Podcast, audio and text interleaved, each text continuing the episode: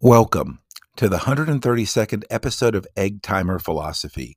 I'm your host, Eric Roark, and today's episode is a short preview episode to set up the next two episodes of the podcast, which will cover Albert Camus' novel, The Stranger.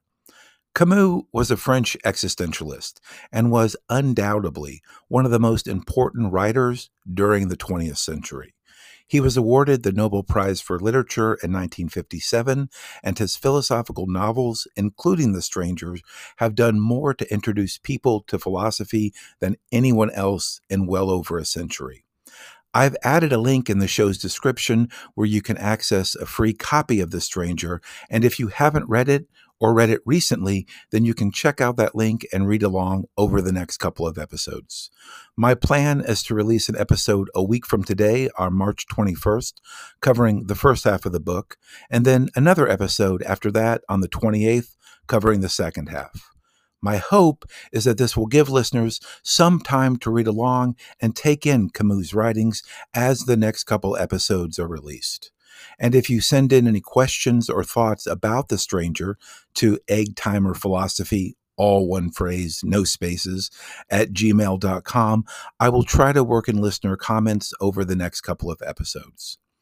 One really nice thing about The Stranger is that it's extremely accessible. It's been translated into every major language. The writing style is clear and concise, and it's short. Most listeners should be able to read the entire novel in maybe around four hours. It's about 100 pages or so, depending upon what copy of the book you have. Camus' writing style is also, thankfully, very straightforward.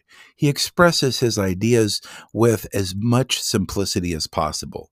He doesn't use four syllable words when two syllable words will do just fine. For a point of comparison, I'd say his style is similar to that of the American author John Steinbeck.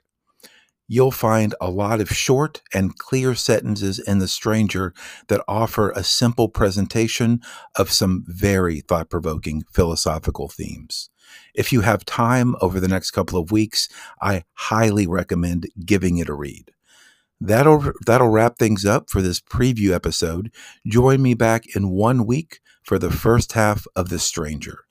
Until then, wishing you good philosophical vibes.